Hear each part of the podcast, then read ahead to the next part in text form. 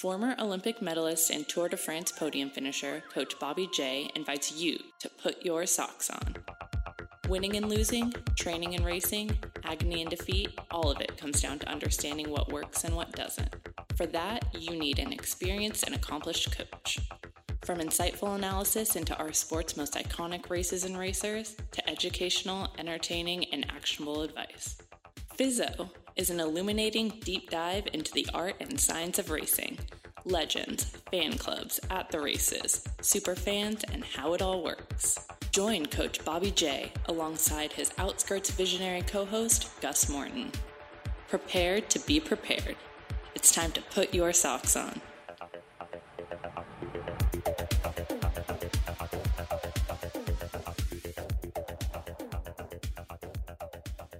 Okay, so welcome to Put Your Socks On, otherwise known as Fizzo um, on the inside, if you're in the inside. Um, I'm Daniel Paisley in Portland, Oregon. I'm speaking with Gus in Australia and Bobby. Bobby, you're in North Carolina, right? South Carolina, Greenville, South Carolina. I'll get that right next time. Um, we're talking about the Tour of California. We're talking about stage three, uh, Stockton to Morgan Hill, 129.1 miles via Mount Hamilton and six other categorized climbs. Um, and I have some notes here about Stockton that I thought I would share with you guys, if that's all right. Um, due to its location as the at the crossroads of the Central Valley and a relatively extensive highway system, Stockton is easily accessible from virtually anywhere in California. Is that why none of us have ever heard of it? Yeah, I don't know what that means. It's like basically, it's kind of you can anyone can get there, but no one's really going there. Yeah, you're like, oh, yeah, I'll get there one day. Yeah, University of Pacific is there. this is see Stockton has more than the tour of California going for it. I also think there's a prison. No, Prison. You know your town's made it when you've got a prison. yeah. Um, Morgan Hill is home to Specialized. I'm reading notes that one of our writers, one of the show writers, put together. He says creators of the Cobble Gobbler seat post, Zerts inserts, and those helmets that look like piranhas and had little teeth. I don't remember those helmets. I don't know if either of you guys remember those helmets. No, I was trying to think of that as well. Those are the little kids' helmets? Maybe. Oh, wait a second. I had one of those on Motorola. Yeah, the Piranha helmet. Heck yeah, I remember that There you helmet. go. You had a all right. Well, so so our uh, the writer gets to write another day for the show. quota. That's great. Um, yeah. So interesting, interesting, interesting facts. I would like you guys to know um, that I once descended Mount Hamilton on the back of a motorcycle while carrying a camera. I had a little yellow vest on it, and uh, it was it was really exciting and scary. And I'm pretty sure that we we sparked several times in several different places. So, you know, that's fun. And also, that reminds me that I think today's show is going to be a little bit. Not only are we going to talk about stage three of the Tour of California, but we're going to talk about descending. Is that right? Yeah, that's the theme. And it was a well, it wasn't quite a pivotal part of the race today, but it certainly could have been, and looked like it might have been for a second there. But yeah, we're going to uh, we're going to talk a bit about the stage, and then have a look at descending both on today, and then I guess in uh, its its role in cycling in the modern era. Okay, so stage three of the Tour of California and the art and science of descending. Sounds great. Okay, maybe we should just start with what uh, what happened. What did we just what what just transpired today, Bobby? Yeah, it was uh, definitely difficult after yesterday. I think it was a very fast start. You saw the first hour was done at very, very high speeds until a breakaway was established. Then everyone just put up the white flag, and two guys went off the front. And I didn't really quite see when that CCC rider decided to try to go across, and I didn't really understand what was going on there. But those two riders in the front, you know, they were going for the King of the Mountain spots and it looked like a very kind of ho-hum stage that the group was going to come back and then all of a sudden out of nowhere Rem- remy cavagna the eventual stage winner just dropped the hammer on one of the climbs and decided to go what was it almost 50 miles on his own Yeah, he went from the very bottom of Mount Hamilton, like just as soon as it went up, he was like, "Ciao." yeah i mean impressive Which was impressive. very very impressive um, and then yeah after that the stage win was out of the picture for for everyone else and it looked like it was just kind of like hey let's get to the finish there's a lot of tired legs in the peloton after yesterday and it picked up a little bit there towards the end but you know, old Remy had quite a bit of time to celebrate. I think he was sitting there. He's probably on the podium and went to the bathroom and shaved already by the time the Peloton came in. But it was one of those days that you have to just tick off the list and move forward. and, yeah, you know, a great win for him. You know, another national team rider, Alex Hoehn, taking over the King of the Mountain jersey. I mean, two teams have definitely come here to be a part of the race, and that's Deceuninck Quick Step and the U.S. national team. I love it. Yeah. Go team. Great ride by Alex today. A bit heartbreaking to see him get caught so close to the finish. Yeah, but by all intents and purposes, in terms of the overall race, uh, really played into EF's hands today. I think we've seen this stage in the past go both ways, you know, be the pivotal moment in the general classification and also kind of just just just be nothing. And and today it wasn't. They, they kind of after yeah as you said that hectic start everyone just shut it down and and ef did a good job kind of controlling it. And you know they got to the finish. There's some weird stuff a few weird things like when uh, and then Ben King kind of went off the front at the end there which you know played into EF's hands. Yeah I think it was a it was a good stage. It's great Ben, quick, quick question for you. I'm doing a piece about descending on Mount Hamilton and just long, winding descents like that. Hey, First of all, what can you say about the challenge posed by the Mount Hamilton descent?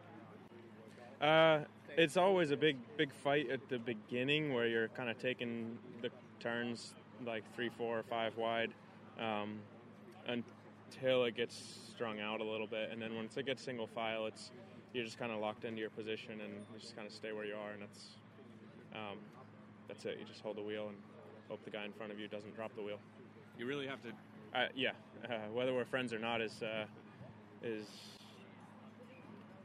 it kind of regardless. You have to you have to trust each other a lot. Um, these are you know it's, it's, the highest level of the sport, the best professionals out there. So um, yeah, you really trust the skills of the guy in front of you because if he uh, takes a bad line or um, carries too much speed into a corner, then uh, you know he's he's responsible for everyone for behind him as well. Do you think at all, Gus, that the race promoters kind of looked at it and said, "Man, we're going to be putting these guys under the pump going up to Tahoe. Maybe we should make this a little bit more less difficult of yeah, a stage." I, I think so. Like yesterday was such a savage stage, and you know, like there's so many there's so many stages back to back over 200 k's in this race. Uh, I think like I mean just speaking with a couple of guys, you know, even back on the first day, and their comments about the stage was like, "Oh, it was good to just like not have to do 200 k's," and we're all really nervous about you know the four um, hard stages, like long stages coming up. So I think everyone was apprehensive, you know. And and yesterday it was hard, obviously. Like it split up, and, and, and they sort of put the hammer down for quite a way. And I think today everyone was like, maybe we don't need to try and do anything because again, like that far from the finish, if you commit to it, it's a lot of energy you're going to waste um, with two long stages to come, and of course the decisive stage uh, up Baldy. So exactly that. I think that the race organisers, you know, it's a bit of a shame to be honest. Like Mount Hamilton's a great climb, um, and but you know, like you said, you got to get from A to B, I guess, and and so you know, you put such a hard stage yesterday, you get what you you get what you're given. And the riders make the race. Depending on how short or how long, it's ultimately up to the riders to decide how hard it is. And I don't think there was, you know, it's easy for us to sit here watching it on TV going, "Hey, what's going on?" But I think that the guys in the peloton were pretty darn happy with with how things panned out. So, credit to them. Uh, go home, you know, get a massage, relax, and you're back on it already again tomorrow. That's exactly right. It could have gone both ways. It could have turned out to be a cracker stage, and we'd be applauding the race organisers for creating such a you know such a route. Um, but if I was a, if I was a racer today, I would have been like, nice, thank you EF, thanks other guys for taking it a little bit easier. Um, yeah, descending. Descending. It's kind of funny that we wanted to have that as the theme of our show today, and then um, we yeah. didn't quite have the stereotypical example of how it's done. It was more like how not to do it. No, uh, Remy, kiki spas, mon ami. Uh, I don't understand how that's possible. I know that those roads are dead roads. They're not fun to descend. There's a lot of off camber stuff, but it just looked like he was off a little bit and he was not smooth. And a couple times I, I just had my my my heart in my chest, thinking this guy is just going to go off the side of the road and ruin this beautiful ride that he's done. But he made it down. Everyone's safe. I don't think there were any crashes on that descent partially because the the stage win no. was out of out of reach for everybody so there wasn't really that need to attack and yeah i mean as a rider that's the thing that used to crack me was hey let's race uphill let's get downhill but nowadays it started yeah. with thomas voeckler back in the day that he would just basically sit in the group over the top and then just bust a nut on the descent and man, back then we were not happy about it because you have enough stress in your life just getting to the top of that climb. And then you have to put everything. Yeah, and just going down normally. Eh, it's still just dangerous. going down normally. So yeah, the yeah. the dynamic of racing has changed one thousand percent. You can you got to keep your head on a swivel at all times, and especially on the descents nowadays, yeah. you can lose everything on a descent. Yeah, I noticed like um, I mean this this downhill, uh, the, sorry, the downhill today has been notably um, like a few notable moments. Obviously, Tom Skujins' crash a couple of years ago, which was pretty horrific. And then I remember I remember two odd things. Um, Marco Canola one year going down this he when he was riding for UHC and he he was unclipping his feet and kind of doing this really odd like hanging his feet out. And I just remember being like, what the, the fuck is he doing? You know. Um, you know, I mean, but he got down then, and then his teammate that same race went over the hay bales, went over the edge. So it's obviously like a weird downhill. But watching, um, watching Cavagna go down there today, it was like he was just, it was like he was on a different road. You know what I mean? Like it was like he was just following a different path, and then at the last second realizing that that he was on the road. And I guess, like, you know, he's going full speed. How important is being fresh on the downhill? Like it's really easy to think that the downhill is just going down, right? But your brain, your brain burns glycogen, right? Your muscles burn glycogen. So if you get to the top and you're completely glycogen depleted, you know your senses are down. You you you're not you're not ready for it. You know what I mean? Like it's hard. It's a really hard concentration task to um, to make sure you're braking at the right point and, and cornering um, and hitting the right apex and, and then on the pedals at the right time and so I think that like I, I don't think a lot of people. Are, sorry, I think a lot of people don't understand the physical nature of going downhill. Pete Hamilton is a climb and a descent that we see all the time in the Tour of California. What can you say about the the descent itself, the technical abilities that you use on the descent? Yeah, it's very uh, Euro style in nature. It's it's it's a serpentine, narrow road uh, some of the corners are closing radius and, and blind, and you kind of have to have your wits about you. And if you are too far back, uh, you end up sprinting out of the corners and kind of screwing yourself for later. So it was actually a, a, sprint over the top of every hill today, and especially that Quimby downhill. That thing is. It was probably worse for me because I knew it, and so I'm trying to tell these guys like, "What the hell are you doing? Like, chill out here!" And then they're bombing in. So um, I don't know if there were any crashes. I'd be surprised if there weren't, but uh, it was it was a little nerve wracking. You know, a lot of riders do descents like that, but you know, in ones or twos. What's the challenge of doing it with 50 or 70 other riders in a pro peloton? Uh, there's just a lot of guys who lose their heads and they undercut you in the middle of a of a switchback and for no reason. You know, it's uh, everyone's trying to fight to be at the front all the time, even if we could all just get through it chill and it doesn't change anything. But that's that's modern cycling. If you were giving descending advice on a hill like that to an amateur rider, what are the big pointers you'd give them?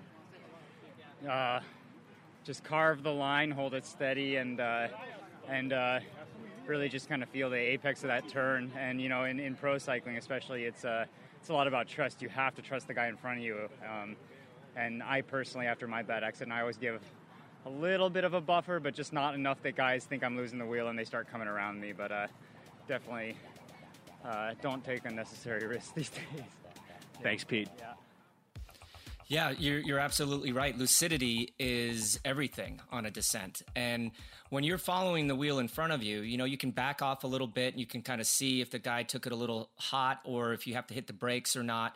And it's a totally different thing. I mean, this kid is a very young kid, 23 years old from France. This was his per- first ever professional win. I'm sure he had a lot of things going on inside his head. He didn't know the descent at all, but I just got the feeling that you know they're you know with the rally car drivers they got one guy that's telling them okay left in in 100 meters and then quick ride. I was starting to wonder that if that guy in his ear, that that co-pilot, was telling him the wrong stuff, like maybe he was one one or two turns ahead or behind, because it just seemed like every time he came into the turn, he didn't trust anything. He thought he was going right when he was going left. He was going left when he was going right. It was it was crazy, but big difference from on the descending compared to yesterday, right? Because yesterday we saw the super tuck. Guys, can I interrupt you? I have a question what how many what are the what are the what are the positions? Is there a catalog? Or do, they all have names? Could you run me through descending the descending positions catalog? Well there's i mean you take you take it back to old school right? Which is just your regular tuck and then you just put the seat the point of the seat right on your sacrum. Just all the way up there, and that's as far and that's you know classic, pretty pretty under control. I don't even know what that's called. Then there's the Pantani dangle, which is not actually what it's called. I don't know. Also, but it's where you put the seat on your stomach, so you put your you know you put your ass behind the saddle. Ridiculous. I know like, that as the Superman. Yeah, well, then there's the Superman where you just take your feet out. The Superman's the Superman's more of the showman. It's more of a classy act. Like that's kind of like, you know, the guy in that's in Gruppetto that wants to put on a show, he does that. Okay, so paper airplane, pan, Pantani, yep. Pantani tuck, and then and then there was this one which I wanted to ask you about, Bobby, which I remember seeing Jan Ullrich do, where he kind of got his hands on the tops, like close to the stem, and then he leant like his belly button, kind of his pelvis, like against the handlebars, and then just like dipped his head down towards the front wheel, like so really hanging over the front, like completely out of control. I want to say something. Uh, I, it's not a big deal, Gus, but you did in fact say you you know as you were talking about your uh, the crash where you worried you might be like left in a re- die in a ravine, never to be found mm. or seen from again. You did say that you might have had your eyes closed or been looking the other direction. So I feel like it's sort of unfair to maybe possibly unfair to blame the super tuck on that particular instance. If you I, mean, were, I had my head down, it was more arrow. You know, when you put when you do the look down. Yeah. Because your head's more arrow when it's. Yeah, you know, but there's you got to reduce all that surface mass. Yeah. Okay. Um, I have one last tidbit on this this topic. So I had just stated that the first time I ever saw it was with that under 23 year old kid in the 2013 World yeah. Championships, right? Well, on a training ride here in Greenville, South Carolina, with my buddy Christian Vande He told me that actually it was him and the Garmin uh, team at one of the wind tunnels when they invented the Super Tuck on the time trial bike. And I said, wait a second, what year was that? And I think he said it was 2009. So I called BS on that. And then he sent me a photo. And it's documented oh, really? in this photo that he they were already in the wind tunnel testing this position on the time trial bike, and they all said it was by far the fastest position. So, God damn it, Van you know, ruined it.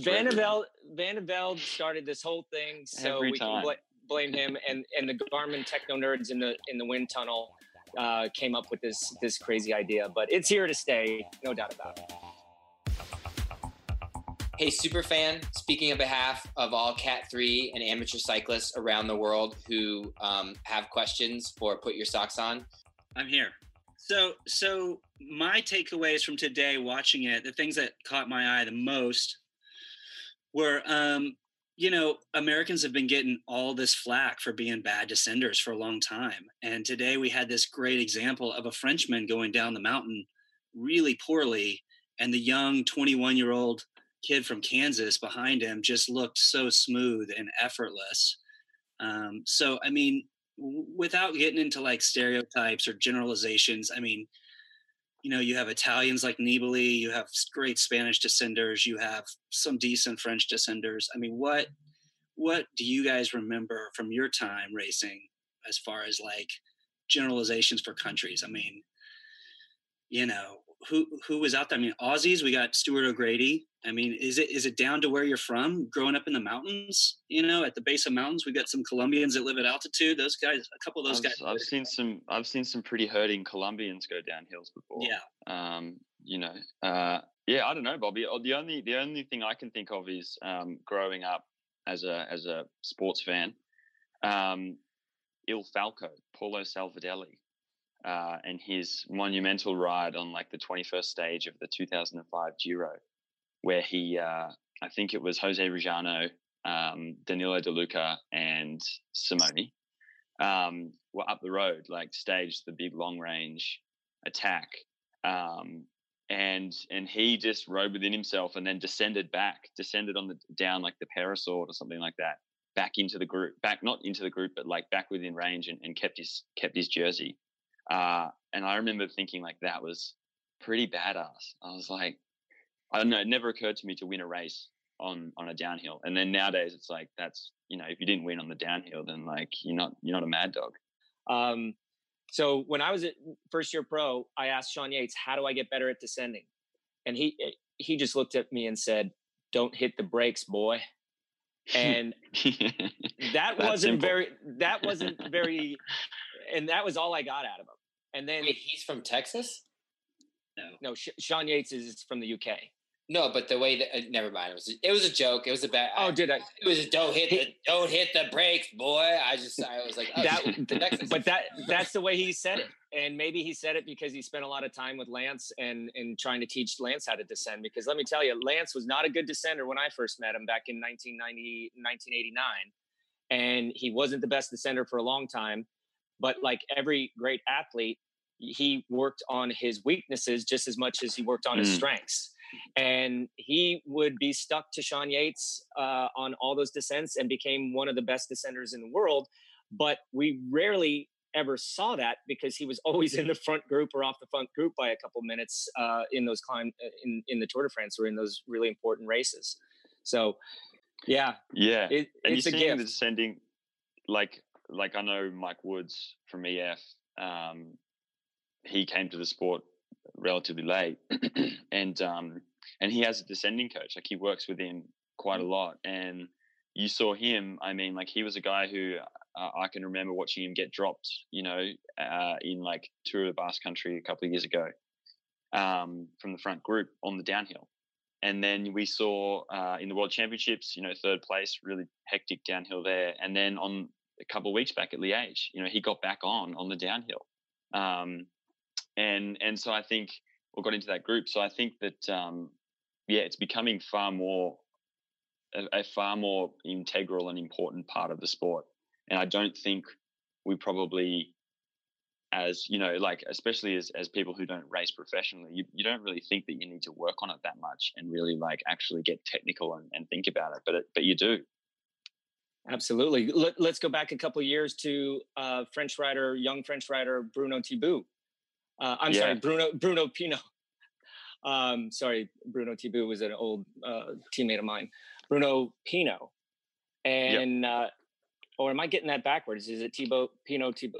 Thibaut anyway, Pinot. Thibaut Thibaut Pinot. Pino. You know, he yeah. Almost he almost quit the sport because he couldn't he'd be on with the front group going over the climbs and just get piped on the descent but then obviously he worked at that weakness and now in the tour de france you see him right up there being able to stay his ground and at least he stayed in the sport but there was some rumors going around that he was going to quit the sport because he just didn't want to take the risks on the hated descent it so much and hated it so much. Yeah, but you're absolutely Yeah. right. Th- This is a just as important going uphill. You have to think about your position over the top, and then you have to think of your your position going down the hill. Because nowadays, splits and races are decided on the descents just as much as the ascents. Thanks so much for answering my question. I had a great time. Looking forward to hitting you guys up with some more in the next few days. Uh, I've got some work to do in the hills this this evening, so uh, I'm gonna go scream downhill. Ciao, ciao. Thank Yeah. you, Mr. Superfan. exactly don't forget to talk I going downhill. Yeah well yeah Well, I just it's a you know it's a could be misconstrued. as No, exactly yeah, yeah. I, I just want to make sure we're we're still talking about cycling because this is a cycling. podcast. Okay. Yeah, exactly guys. exactly Um, okay, so here's what I know about tomorrow is that it's stage Mhm. four of the Tour of California. What do you know Yeah. about tomorrow? it's long starts at laguna seca finishes at Morro Bay. Um, yeah, 214 k's. It's along the coast on the PCH. So, like, it, it, it sounds like yeah, the coast it's going to be flat, but it's lumpy. Um, it's really lumpy and, and kind of twisty, and obviously being on the coast, it's going to be uh, potentially windy. Any, Um, any predictions? Any predictions for what might transpire tomorrow? Yeah, I know this stage very, very well because uh, two weeks ago I was invited to the Zwift Coast Ride, and we did basically this exact same route. We actually finished in Morro Bay as well. And let's just gotcha. say, on a beautiful day, it is by far the most gorgeous bike ride you'll probably ever take in your life. I mean, you're going past seals, you got eagles kind of coming in and swooping over you. You got the sea to your right, you got these mountains to your left, and the road, like you said, Gus, is is lumpy, but it's one of those roads that you you can just flow over. There's a couple climbs tomorrow, but it is gorgeous. That's if you have a a tailwind like you normally do, or and it's and it's sunny. Then then man, they should allow. It's going to be a treat. They sh- they should allow guys to bring cameras in their back pocket tomorrow to be honest with you because that is once in a lifetime beautiful thing. I mean tourists from all over the world come and do this section either in a camping car or a convertible sports car and that's like their uh, ticket off their bucket list you know it's it's amazing. Also done a very similar stage in 2008 it wasn't exactly the same but it was was was quite close. We actually finished in San Luis Obispo that year. And we had the coldest, rainiest, most block headwind you could possibly imagine. The year before we did it, it was fantastic. Bettini won. It was one of those days that you're just so blessed to be a bike racer. And it took us probably, I think, right around five hours. And it was five hours of motor pacing. I mean, we were going like 40, 45K average. I mean, it was it was like riding the rollers, right? Then the next year, because of the headwind, because of the cold, because of the rain, it turned into a death march like yesterday. It took us uh, right around six hours, uh, seven hours, I believe. And that was a day that I think many people, including myself, questioned what the hell am I doing here? Why did I choose this as a profession? Because there is nothing fun about riding seven hours into a block headwind. You can't even see, you can't even feel your, your fingers anymore. But let's just hope that they have a tailwind at their backs tomorrow. I predict that it's going to be a massive sprint finish. I think that the guys like, you know, Cav, this could be a great way to redeem himself after suffering these last two days. I mean, maybe he left a little Mhm. bit too much rubber on the road these last two days, but like this would be a day that he could recover most of the day as long as he was looked after by his teammates. But I think it's going to come down to a, a, a very big group, uh, mass group sprint. And, you know, Travis McCabe, you know, he, he kept his powder dry today after maybe going a little bit too deep tomorrow. So let's let's let's hope for another good result from the U.S. national team. Are you gonna? Are you who are you locking in, Bobby? Just let's just lock it in. I want to let's just let's get some skin in the game here. I'm going with Travis McCabe. So you can. Okay, you got Travis. He's mine. Um, well, then I'm going to take the other ringer, which is uh, the guy that beat Travis in the first stage, which is Peter Sagan. Ah, yeah, Um, that guy. but It's not a bad pick. there's a little bit of me that well there's a lot of me that wants to see Cav come through so i Yeah, I- I do too. I do too. So, pulling up the texts. So I text Lockie and said, "How was it out there?" And he wrote hard, space, comma, space, long. No full stop. And uh, that was 20 minutes ago, so we didn't follow it up with anything. So hard and long, which he was on the front for a fair bit. So it looked like it could have been a bit of a, a, a slog out there and he had one George Bennett. Here we go. George is always always gives a great quote. George said, "If I was watching at home today, I probably would have turned it off and gone and weeded the garden or something. Grim, long, and painfully uneventful." That's very true. That's true. Well that has George. that has schlag vibes. Um, also, are you saying schlag? Because I know it as slog, like S L O G. yeah, so it's like a slog, but then you you put a sh, a sh you kind of What does that mean? What so what? So you're modifying the word. Does it's that just mean worse. It's just the same. It's, it's worse, than a slog? Yeah, I don't know. Uh, Taylor said it. I just copied him. That makes sense. I mean, it sounds like a slog, which is really difficult, but it Yeah. sounds like thick slog. It's like a thick one. Yeah, it's like imagine if you were walking through mud. yeah. Ooh, okay. Like like the tarmac's melted and it's just liquid tar. Just Yeah. slog, slogging Just all. slogging it. Schlag- you need a whole new dictionary if you want to go down the Taylor Phinney route. I know that uh, Taylor Phinney makes music, and we I interviewed him once, and I was going to use a song for his interview, and we know we did use the song for his interview, and he named the song "Sad Bangs." Sad bangs. Was it good? It's actually really good. I liked it. I, I've heard a bit of like- his music. Yeah. It's like um, it's like minimal, minimal sort of like tech house kind of, Yeah. like, but with like organic Yeah, it's good. drum sounds or whatever.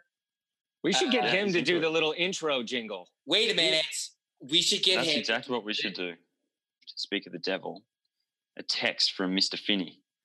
Mr. Phinney has said about today's stage. I asked him the same thing. How was it out there today?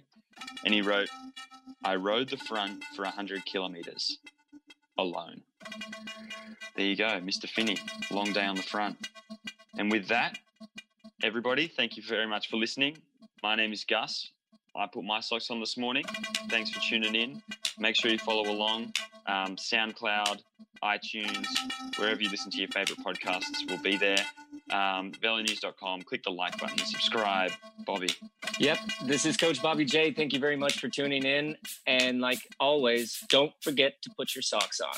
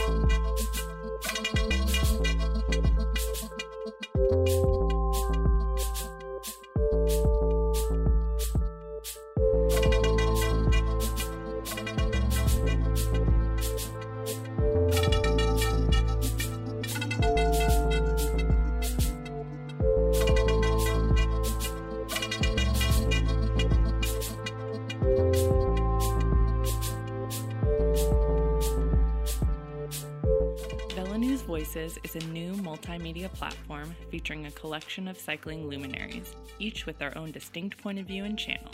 Coaches, athletes, movers and shakers, visionaries, the old guard, the new guard, the vanguard. VeloNews Voices is how and where the story of our sport is being told now and into the future. Fizzo is hosted by Bobby J and Gus Morton, produced by Manual for Speed, edited by Eddie Rogers, and a special thanks to our anonymous superfan. Don't forget to share, follow, and subscribe on SoundCloud.